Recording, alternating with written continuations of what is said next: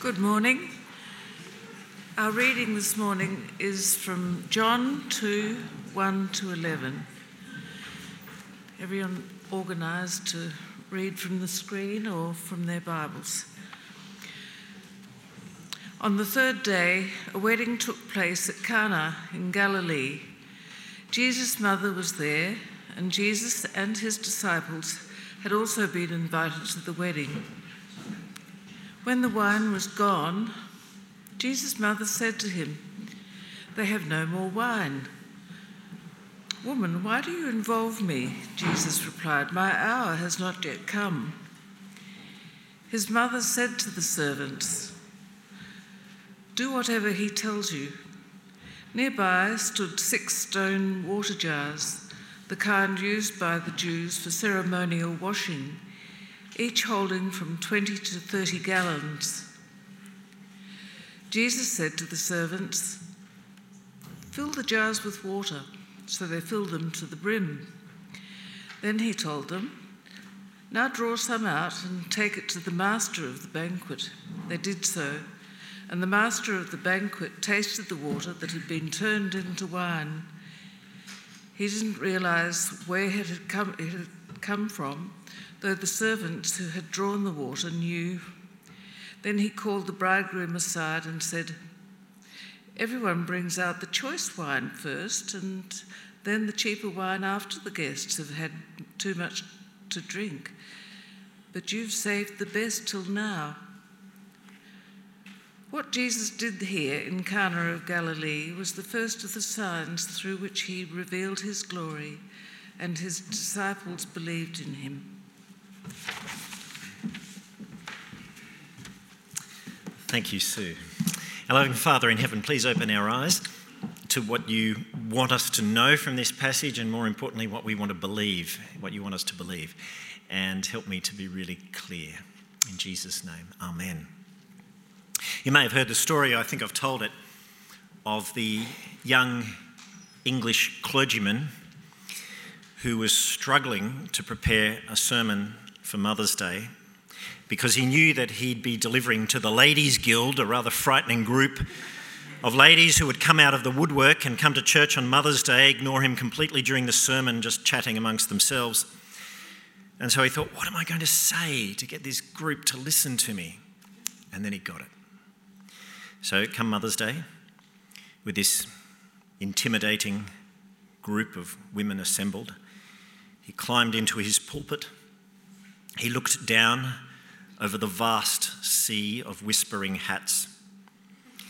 He cleared his throat, and in a loud voice he said, "The best years of my life were spent in the arms of another man's wife." And every eye shot up and focused on him. Of course, he'd intended to then explain the other man was his father, and the other man's wife, in whose arms he'd spent the best years of his life, was his mum, and that the best years of his life had been those in which, as a baby and a young child, he had been nursed and cared for by her. Uh, well, that's what he intended to say, except he forgot. Uh, his mind went completely blank. And so, fumblingly, not really knowing how you recover from such a moment, he continued on with his sermon, with everyone sort of holding their jaws in their laps where they had fallen. And that's it. So uh, now that you're listening, happy Mother's Day to you. Um, and I tell you that story not just to get your attention, which I know I've now got, but because today we have this story about Jesus and this wedding miracle, and it involves a rather interesting dynamic between Jesus and his mum. I wonder if you noticed it. Mary alerts Jesus to this impending social disaster, tells him to do something, and then he borders on rudeness. "Woman, why do you involve me?" as if he really doesn't want to get involved, but then he proceeds to be involved anyway. It's bizarre. My parents are here. Mum, Dad, hello. Together they have now not one, not two, but three granddaughters who have weddings between September and January. Not Sally, just to be clear. Right, and there's lots of planning and there's lots of excitement and no doubt lots of stress, but usually for weddings, on the day, it all comes together and things work out. Not here. There's a disaster. They've run out of wine. But good news, Jesus, the miracle worker, who hasn't done any miracles yet, he happens to be one of the guests and saves the day. He turns water into wine. And we think, what a great story. You know, bonus for all the people who were there. But then immediately comes two thoughts, the what and the why. First of all, what's the point of this? What do we do with it? You know, what is the point? Is it that Jesus is the great party maker?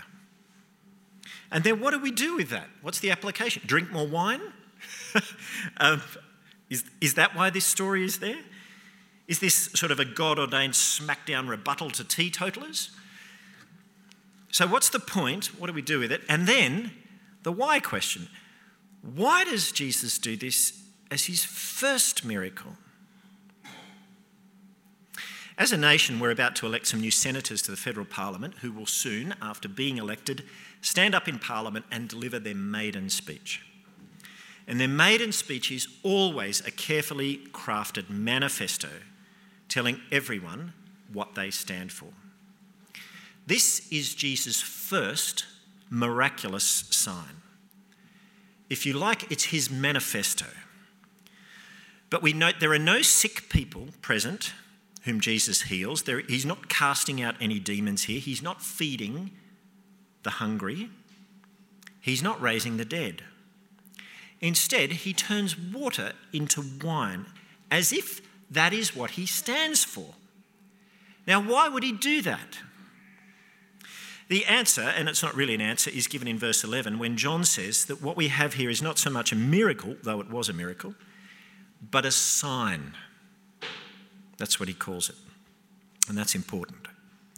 Because a sign looks beyond itself to something greater. It isn't the reality, it's what it points to that's the reality. A sign signifies something else. And so we think, well, what is that greater reality that is signified by Jesus in his first sign, his manifesto on why he's come?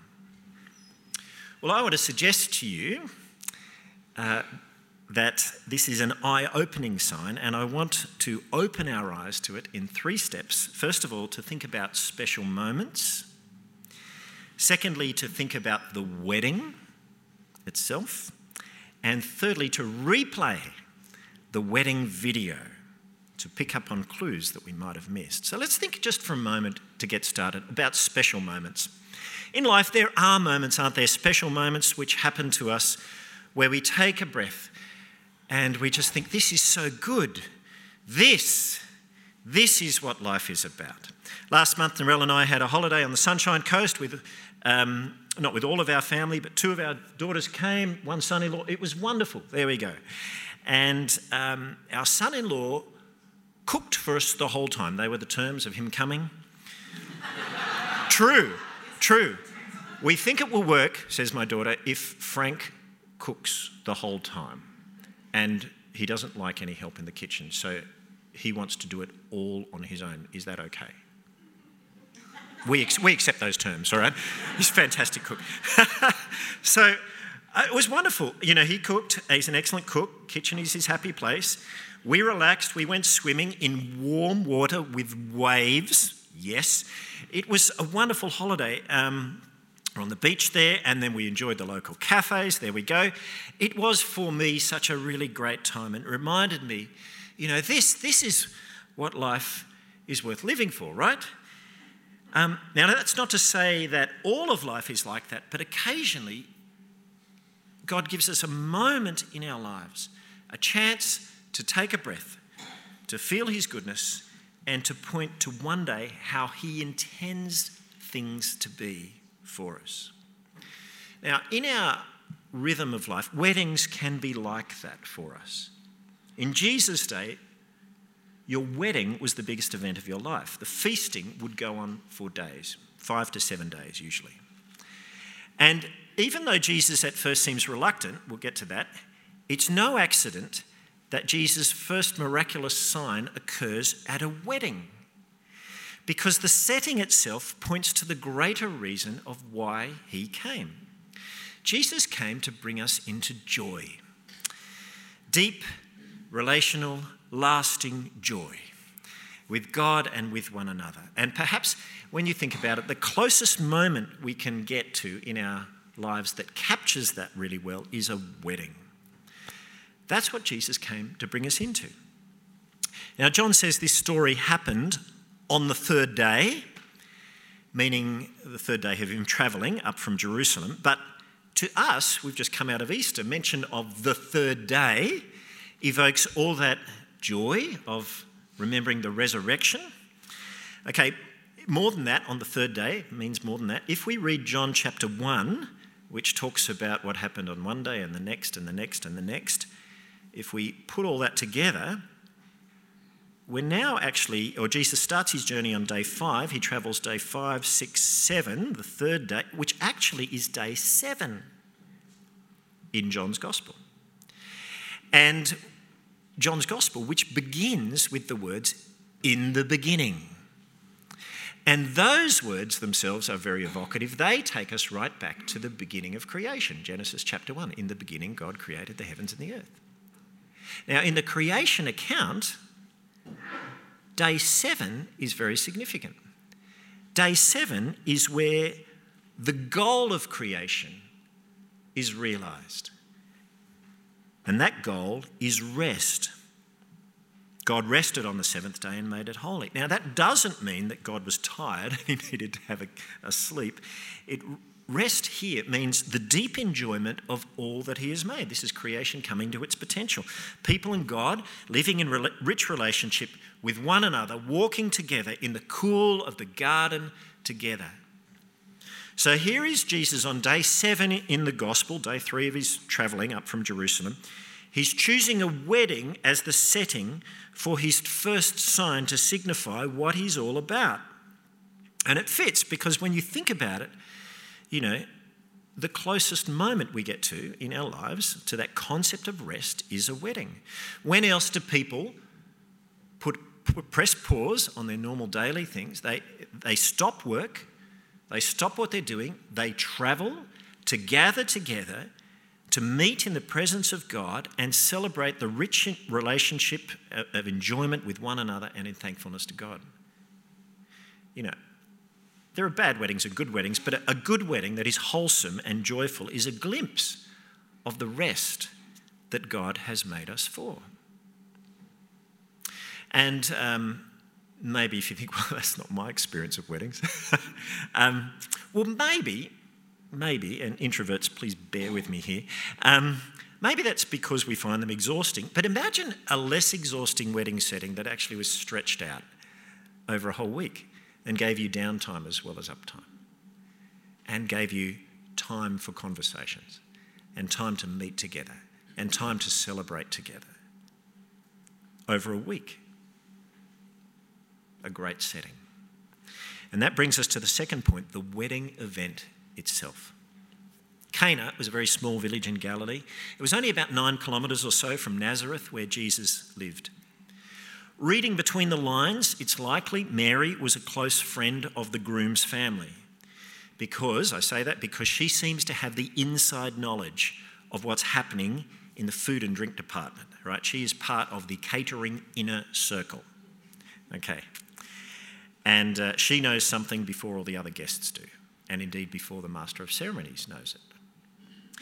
So she's aware of the crisis of running out of wine at the wedding. Now, we have to understand this wasn't just an inconvenience. This was a, a real crisis for the groom's family. All of the guests there are there at the invitation of the host. People had travelled to be there, and in that culture, provision was the host's responsibility. And what people drank at weddings was wine. It was... Um, usually watered down between a third to a tenth of what we drink today. But now they have run out of something to drink. Now, running out of wine would not only mean party over, time to go home, sorry. It would have been a huge embarrassment to the hosts. And in a culture which values hospitality, especially at a wedding festival, when all stops are pulled, and generosity is the flavour of the day. The guests will have expected the host to be generous and well prepared. Even in our culture, when weddings are smaller affairs than this one, I can tell you, having organised two of them in the last few years, making sure there's enough for the guests to drink is a, a pretty top order priority on the wedding planning schedule. But now they've run out of wine. And so without saying to Jesus, do something, Jesus' mother says to him, do something. Okay, she says, they have no more wine. Do something, you know. And we think, well, what is she really expecting him to do? He hasn't done a miracle yet. Um, but we know that she knew that he was different. You do wonder what it would have been like having your eldest son as the Son of God. Tricky, right? Um, she hasn't seen him in f- full flight yet, but he's different. Get involved and fix it. To which Jesus says, and I'm sorry to have to point this out on Mother's Day, Jesus says, woman, why do you involve me? My time has not yet come. Woman, I mean, goodness gracious. Um, there is no getting around the fact that this comes across as rude. And that's not what we expect of Jesus. Neither his words, my hour has not yet come. We think, well, what is that about? Particularly since now he does something. Describing what happens next, John focuses our attention. He zooms in and helps us see before us six stone water jars. And he describes these very carefully. It's very interesting. Doesn't describe other details, describes this one really um, carefully. Six stone water jars, each holding twenty to thirty gallons, that's seventy-five to one hundred ten litres. On the screen there are jars like this that were uncovered in Jerusalem in nineteen sixty-nine. Six jars with a combined capacity of around six hundred litres. And now John slows the story right down, and we can see the action unfold. Jesus tells his servants, fill the jars with water. So the servants fill them to the brim. And he tells them now, draw out some and take it to the master of the banquet. And they draw some out and they take it to the master of the banquet. And then, you know, the camera zoomed in on him and we can see him raising the glass to his lips, and then his eyebrows shoot off the top of his head in surprise at the sweet taste of delicious wine on his lips. And as we see his eyebrows raise, so also do ours, because we know that it was water that was put into the jars. The servants know that he should have been tasting water. Jesus knows that. His mother knows that. But he doesn't know that. He doesn't know where it's come from. And so the turning point in the story comes in his words to the groom in verse ten. The crisis was the potential embarrassment to the groom. All of that is now forgotten when the master of the banquet says these words, and they're delicious.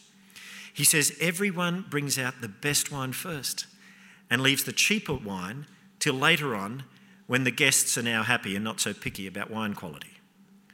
But you've done it in the other way round.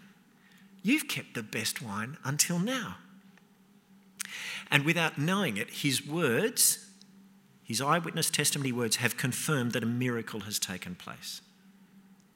Water has been miraculously turned into wine, not cask wine. six hundred litres of Grange Hermitage. John says that in the story, Jesus revealed his glory. What glory? John says that what happened caused Jesus' disciples to put their faith in him. What do we? What did that? Did they see that and understand that we're missing? Being a church pastor, I, I one of the great privileges is, is being able to perform weddings, which I get to do, and it's such an honour. And as much as I can try to imbibe the business end of the day with as much seriousness and significance as I can, for the bride and groom, it goes like that. And that's why some couples opt to have a video taken of their wedding so that they can look back and see all the things they've missed. My dad is an expert at this. He takes videos, he puts them together with soundtracks over the top. It's fantastic. It's a great gift. invite him to your wedding. Okay, um, so let's go back now over the wedding, wedding video. What are the details we've missed? First of all, there's the crisis of shame. Now, I've described this, but we can miss the significance because we don't live in a shame-honour culture.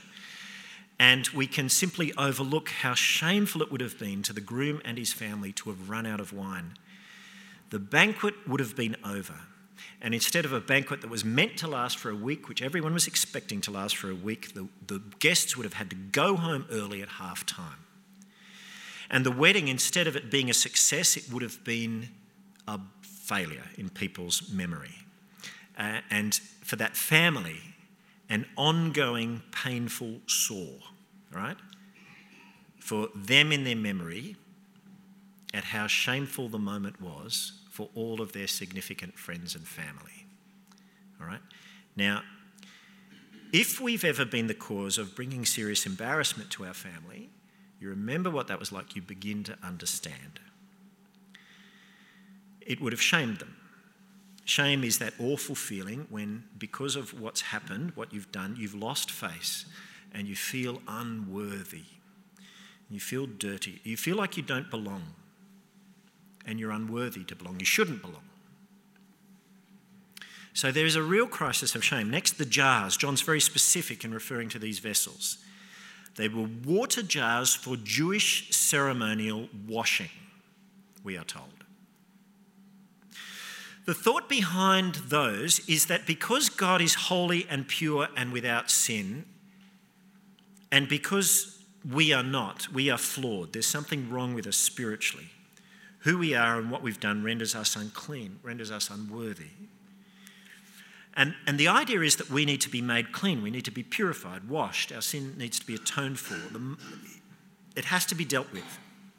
And that's why they had these purification rites and washings and, and sacrifices, sacrifices of atonement. The whole idea is because God's holy and we're not, we can't just coexist with God. We can't walk into his presence. Something has to be done about what's wrong with us. And by Jesus ordering the Jewish ceremonial jars to be filled with water, what's he saying? He's saying, I'm taking charge of purification from now on. And we see the result. He really does save the bride and groom from searing shame. And that, friends, is an illustration of what he came to do for us. He came to take away our disgrace. He came to render worthy the unworthy. He came to wash away our shame and to replace it with joy. How? Next, let's think about the interaction between Jesus and his mum. He calls her woman. My goodness. I bet this wasn't on Mother's Day. I hope not. Uh, you can't get around that he's bordering on rudeness, um, even though some translators translate it as dear woman. You know, that's a fudge, okay? Um, we are meant to think this strange and out of place of character because it is. What's going on? Clearly, he is under pressure. He's feeling stressed.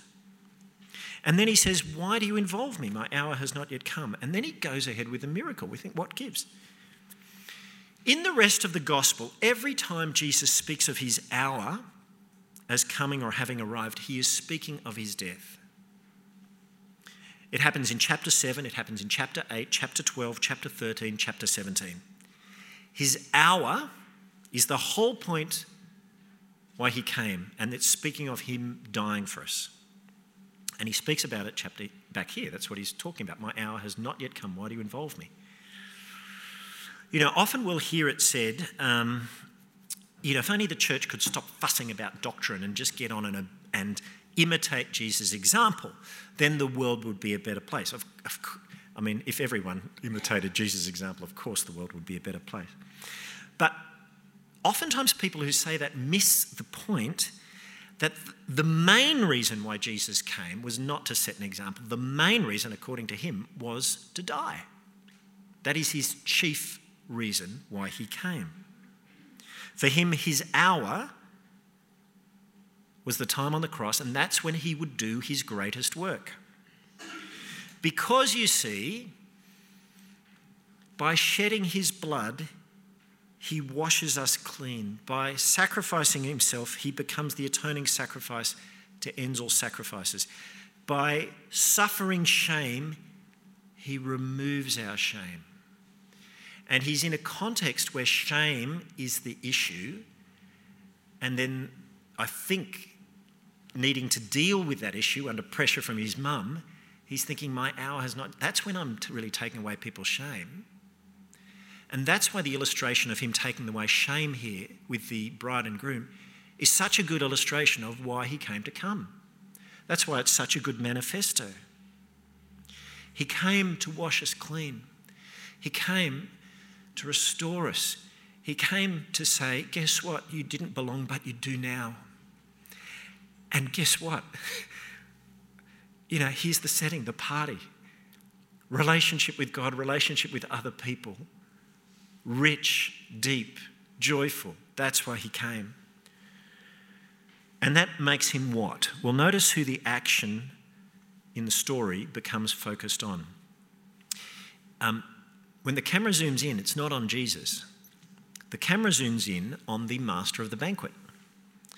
The master of the banquet then was the M C, the presider. He, it was his job to make the banquet great. He didn't organise everything, but he ran it. And when Jesus turns water into wine, he's saying, I am the true master of the banquet. I am the Lord of the feast. I have come to bring joy. And yes, I must suffer, and following me involves self-denial and sacrifice for my followers, but those aren't the end. Those are a means to the end. Ultimately, the reason why I have come is to bring people into rich relationship of festive joy, and indeed to, to have people enter it right now. And that's why it's my first sign, because I'm pointing you to what I'll bring you, which in the Bible, interestingly, is described in the sensual and relational language of feasting. In Isaiah twenty-five, we are told at the end of time, the Lord Almighty will prepare a, a feast of rich food for all peoples, a banquet of aged wine, the best of meats and the finest of wines. On this mountain, he will destroy the shroud that enfolds all people, the sheet that covers all nations. He will swallow up death forever. The sovereign Lord will wipe away the tears from all faces, and he will remove people's disgrace from all the earth. And in this miraculous sign, Jesus is revealing to us himself as this one, the true master of the banquet, the true Lord of the feast. And in fact, he's even more. In verse ten, the master of the banquet takes the bridegroom aside, and it's quite funny to hear him congratulate the bridegroom for saving the situation because, you know, we laugh at it because it wasn't him, it was Jesus, we know. But there's point to us, to our laughter, because Jesus is the true bridegroom. If it's true he's the Lord of the feast, it's equally true he's the ultimate bridegroom. And we see it at the end of the Bible when the feast is described that God has in store for us. It's described in, as the wedding supper of the Lamb, where Christ himself is the bridegroom, his people are the bride. We're going to think of more of that in two weeks' time, so I'm going to leave it there. But John says that when Jesus' disciples saw this sign, they put their faith in him because they glimpsed something of what he was pointing to. It wasn't an end in itself, the water and the wine. It was pointing to something. Um, it points us to who Jesus is and what he came to do. He came to bring us joy. And who he is, he's the Lord of the feast. He is the master of the banquet. He is the heavenly bridegroom. He, he came to die, to wash us clean, and to bring us into God's rest, to that great wedding banquet where we will taste and we will enjoy all that God has in store for us. And the Grange Hermitage that was served up to the guests, only a taste, only a taste of the rich things to come. That's why he calls us to put our faith in him. Father in heaven, thank you so much for this story. What a wonderful story. Thank you that we can glimpse something of the good things that you have in store for us, and and also something of what Jesus came to do, and we realise we need him to wash us, because none of us have lived without shame, and we all need to be washed. We so much want to be part of that banquet at the end of time. So thank you that he came to make it possible, and help us, wherever we're up to, to put our faith in him. Amen.